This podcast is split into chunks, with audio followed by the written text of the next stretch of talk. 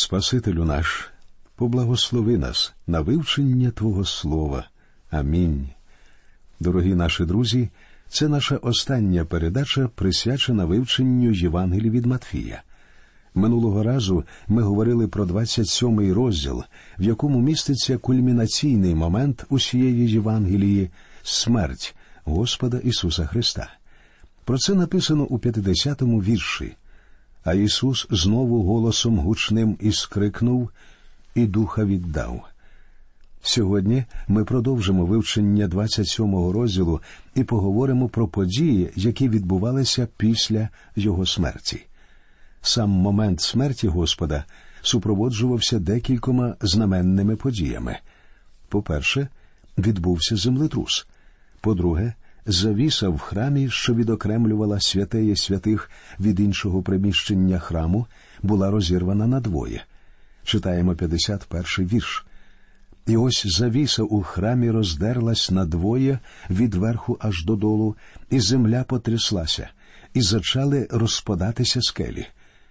Цікаво відзначити, що завіса була розірвана саме зверху донизу, а не навпаки. Тобто саме Бог розірвав її, а не людина. Це мало символічне значення. Коли на Христі Господь Ісус оплатив ціну наших гріхів, шлях до Бога був відкритий. Тому ми з вами більше не маємо потреби у священиках або інших посередниках, щоб прийти до Бога. Тепер через Ісуса Христа ми можемо приходити прямо до Отця.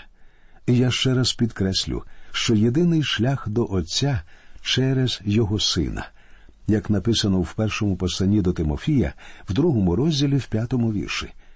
Один бо є Бог, і один посередник між Богом та людьми людина, Христос Ісус.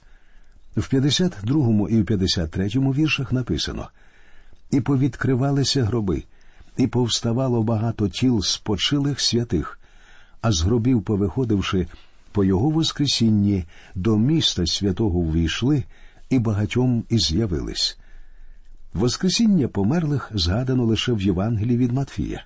На жаль, Матвій скупий на деталі, але я можу сказати одне усе відбулося саме так, як це описує Євангеліст. Причому сказано, що вони до міста святого ввійшли і багатьом з'явились. Тобто було чимало свідків, які бачили все, що відбувалося. Читаємо 54-й вірш. А сотник та ті, що Ісуса з ним стерегли, як землетруса побачили, і те, що там сталося, налякалися дуже і казали Він був справді син Божий. В Євангелії від Марка в 15 розділі 39 вірші сказано наступне А сотник, що насупроти нього стояв, як побачив, що він отак духа віддав, то промовив Чоловік цей був справді син Божий. Оцей римський сотник керував стратою і весь час був біля підніжжя Христа. І коли він побачив все, що супроводжувало розп'яття, а також те, як Ісус відпустив свій дух, він особисто переконався, що ця людина дійсно була сином Бога. Я думаю, що цей сотник знайшов у той момент спасіння. Звичайно, він не був досконалий у релігії, але він знав достатньо, щоб зайняти місце біля підніжжя Христа Ісуса. І саме цього вимагає Бог від кожного грішника. Далі в 55 і в 56 му віршах ми читаємо про людей, що зберегли вірність Господу до кінця, незважаючи ні на що. Було там багато із жінок, що дивилися здалека, і що за Ісусом прийшли з Галілеї і йому прислуговували.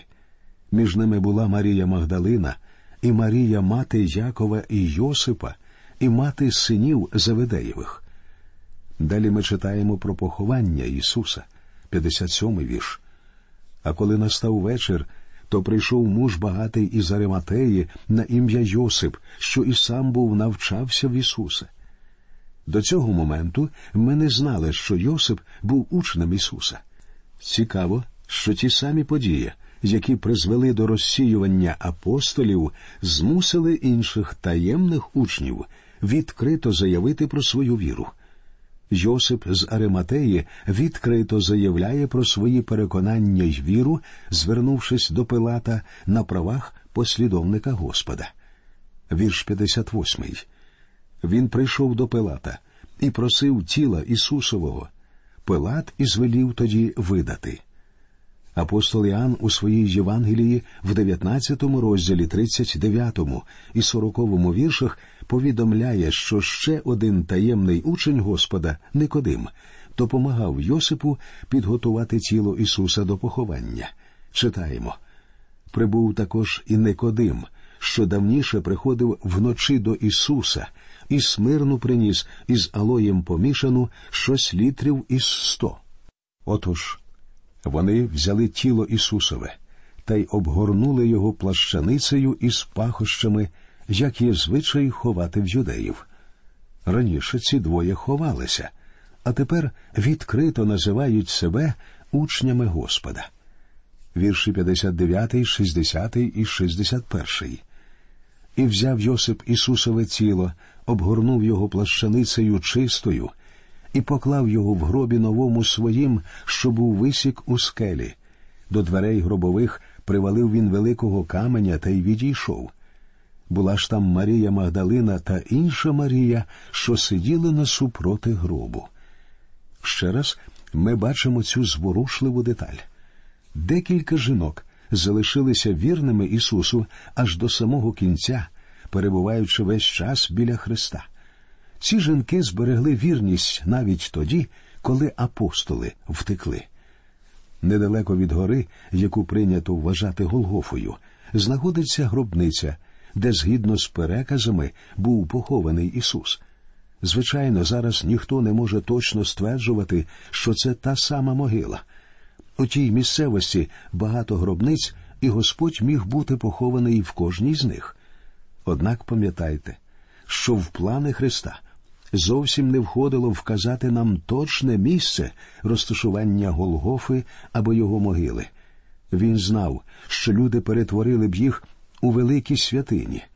Я сам, будучи в Єрусалимі, був свідком того, як одна жінка, стоячи на колінах, цілувала те місце, де приблизно лежало тіло нашого Господа.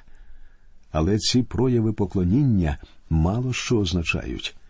Адже Господь хоче від нас, щоб ми ввірували в Євангелію, увірували, що Він помер за наші гріхи, що Він був похований і воскрес. І Господь Ісус хоче, щоб ми рознесли цю добру звістку по усьому світі.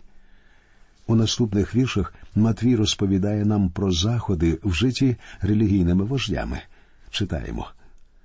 А наступного дня що за п'ятницею до Пилата зібралися первосвященики та фарисеї і сказали Пригадали ми, пане, собі, що обманець той, як живий іще був, то сказав по трьох днях я воскресну. Звели ж гріб стерегти аж до третього дня, щоб учні його не прийшли та не вкрали його, і не сказали народові він із мертвих воскрес, і буде остання обмана гірше за першу відказав їм Пилат. Сторожу ви маєте? Ідіть, забезпечте, як знаєте. І вони відійшли і, запечатавши каменя, біля гробу сторожу поставили. Ці зусилля ворогів Ісуса лише допомагають підтвердити факт Його Воскресіння. Якби первосвященики й фарисеї не вжили цих особливих заходів, то їхнє пояснення того, як гробниця могла виявитися порожньою, була б цілком правдоподібним. Але коли могила була запечатана і знаходилася під охороною римських солдатів, будь-які твердження, що це апостоли викрали тіло, виглядають досить непереконливо. Вороги нашого Господа приклали багато зусиль для охорони гробниці, але цим вони лише усталили чудові докази його Воскресіння. На цьому закінчується 27-й розділ Євангелії від Матвія, і ми переходимо до останнього розділу цієї Євангелії. Перші вірші 28-го розділу розповідають про події, що відбулися в день Воскресіння. Читаємо перший вірш. Як минула ж субота, на світанку дня першого в тижні прийшла Марія Магдалина та інша Марія побачити гріб. Інші Євангелії розповідають нам, що ці жінки принесли із собою пахощі, щоб обробити тіло Ісуса. Ми точно не знаємо, ким була інша Марія, але прийнято вважати, що це мати Якова та Йоанна. Другий вірш. І великий ось стався землетрус, бо зійшов із неба ангел Господній і, приступивши, відвалив від гробу каменя та й сів на ньому. Навіщо ангел відвалив камінь? Може, для того, щоб випустити Ісуса? Ні, друзі. Коли камінь був прибраний, Господа там уже не було. Гробниця була відкрита для того, щоб впустити цих жінок, а не для того, щоб випустити Ісуса. Третій та четвертий вірші. Його ж постать була, як та блискавка, а шати його були білі, як сніг, і від страху перед ним затряслася сторожа та й стала, як мертва. Я не сумніваюся, що після цієї події охоронці вважали за щастя втекти звідти. Вони були безпомічні перед ангелом. П'ятий вірш. А ангел озвався і промовив жінкам Не лякайтеся, бо я знаю, що Ісуса розп'ятого це ви шукаєте. Ангел говорить жінкам не лякайтеся. Коли надприродне стосується повсякденного, це вселяє в людину страх. Шостий вірш. Нема його тут, бо воскрес, як сказав. Підійдіть, подивіться на місце, де знаходився він. Ісус залишив могилу ще до того, як камінь був відвалений. Пізніше ми дізнаємося, що він з'явився перед учнями в замкненій кімнаті. Відроджене і прославлене тіло Ісуса радикально відрізнялося від того тіла, що Він отримав при народженні. Вірш сьомий. Ідіть же хутко і скажіть його учням, що воскрес він із мертвих, і ото випереджує вас в Галілеї, там його ви побачите. Ось вам я звістив. Подібне повеління йти і нести звістку про його Воскресіння дається і нам з вами. Однак перед тим, як людина збирається свідчити іншим, вона повинна сама мати непорушну впевненість в істинності Воскресіння Ісуса. Факт того, що Христос помер за гріхи цього світу, що Він був похований і воскрес третього дня, повинен твердо зміцнитися у свідомості людини. І, маючи таку впевненість, людина зможе нести цю звістку далі. Друзі, ми з вами повинні йти і говорити людям. Далі ми читаємо про появу перед жінками самого Ісуса. Восьмий вірш. І пішли вони хутко від гробу, з острахом і великою радістю, і побігли, щоб учнів його сповістити. Подивіться на почуття цих жінок страх і радість. Дев'ятий вірш. А ось перестрів їх Ісус і сказав Радійте. Вони ж підійшли, обняли його ноги і вклонились йому до землі. На перший погляд здається, що цей вірш суперечить опису зустрічі Марії Магдалини з Воскресним Ісусом. В Євангелії від Іоанна в 20 розділі, в 17 вірші ми читаємо Говорить до неї Ісус, не торкайся до мене, бо я ще не зійшов до Отця, але йди до братів моїх та їм розповіш, я йду до свого Отця і Отця вашого, і до Бога мого, і Бога вашого. Пояснення цього протиріччя дуже просте. Тут, у дев'ятому вірші і в Євангелії від Іоанна, говориться про дві різні події, у проміжку між якими Ісус вознісся до свого Отця. Читаємо десятий вірш. Промовляє тоді їм Ісус. Не лякайтесь, ідіть повідомте братів моїх, нехай вони йдуть у Галілею, там побачать мене. Отже Господь сам призначив їм зустріч у Галілеї. А тепер давайте прочитаємо про те, що відбувається в цей час зі стражниками. А коли ж вони йшли? Ось дехто з осторожі до міста прийшли та й первосвященикам розповіли все, що сталося.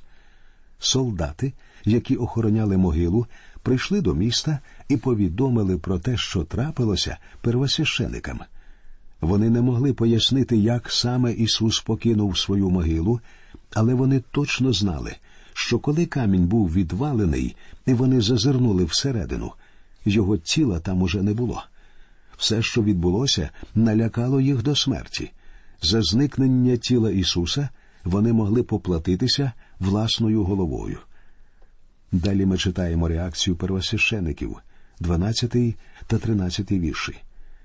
І, зібравшись зо старшими, вони врадили раду і дали сторожі чимало срібняків і сказали Розповідайте, його учні вночі прибули і вкрали його, як ми спали. Це не дуже правдоподібне пояснення. Уявіть собі солдата, а особливо римського солдата, якому доручили охороняти певний об'єкт і дали суворі вказівки нікого не підпускати. Тепер уявіть собі, що хтось прийшов і вкрав те, що цей солдат був зобов'язаний охороняти.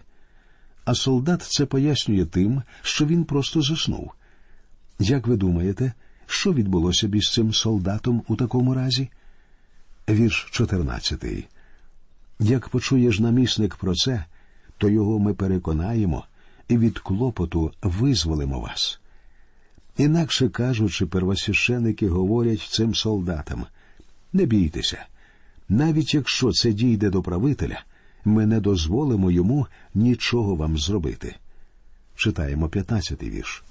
І, взявши вони срібняки, зробили, як навчено їх, і пронеслося слово оце між юдеями і тримається аж до сьогодні. Солдати прийняли цей хабар, у результаті чого і з'явилося абсурдне пояснення того, що сталося. Це була перша, хоч і досить наївна спроба пояснити факт Воскресіння Ісуса. З тих пір, ось уже більше 19 сторіч, не віруючи, вигадують різні пояснення того, що тоді сталося.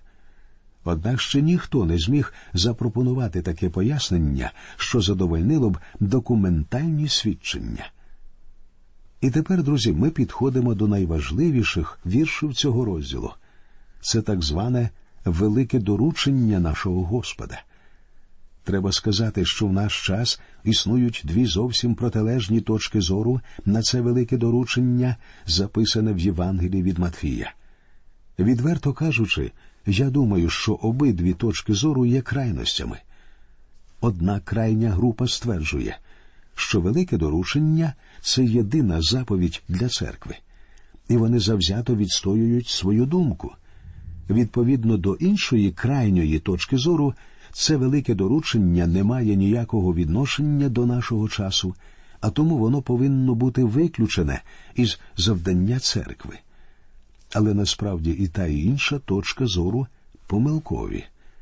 Ми з вами вже переконалися, що Євангелія від Матвія має безпосереднє відношення до нашого часу, а тому немає ніяких сумнівів, що велике доручення теж безпосередньо стосується нас із вами. При цьому я не сумніваюся, що воно має певні відношення і до майбутнього. Також ми з вами знаємо, що Матвій не дає детального опису Воскресіння Ісуса, а тому природно очікувати, що Він не говорить про все велике доручення. Я думаю, що нам варто розглядати все, що говорив наш Господь з того чи іншого питання, для того, щоб зрозуміти, яка саме заповідь дається для нашого часу, а також для майбутнього. Велике доручення з Євангелії від Матфія потрібно розглядати спільно з подібними уривками інших Євангелій, особливо разом з уривком із книги дій святих апостолів, перший розділ, восьмий вірш. Та ви приймете силу, як Дух Святий злине на вас, і моїми ви свідками будете в Єрусалимі, і в усій юдеї та в Самарії, та аж до останнього краю землі.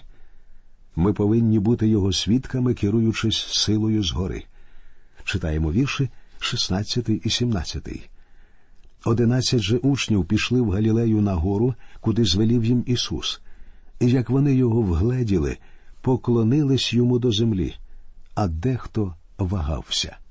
А Ісус підійшов і промовив до них та й сказав Дана мені всяка влада на небі і на землі. Ще раз ми бачимо, що він говорить як цар. І далі, в 19 і 20 віршах, ми читаємо слова великого доручення нашого Господа. Тож ідіть і навчіть всі народи, хрестячи їх в ім'я Отця і Сина і Святого Духа, навчаючи їх зберігати все те, що я вам заповів, і ото я перебуватиму з вами повсякденно, аж до кінця віку. Амінь. Я впевнений, друзі, що виконання цих віршів буде відбуватися і під час періоду великої скорботи, і під час тисячолітнього царства. Однак, друзі, ці слова мають відношення і до нашого часу. Зверніть увагу і на цю фразу. І ото я перебуватиму з вами повсякденно аж до кінця віку. Наш Господь обіцяв перебувати з нами до самого кінця віку, і з його допомогою велике доручення можливо виконати. На цьому закінчується Євангеліє від Матвія. Вона є Євангелією царя. Ісус народився як цар, помер як цар, і як цар Він воскрес із мертвих. І колись, друзі, Він знову прийде на цю землю як цар над царями і пан над панами. І тому я сподіваюся, що ви схилитеся перед Ним сьогодні в молитві. Нехай Господь вас рясно благословить. До нових зустрічей в ефірі.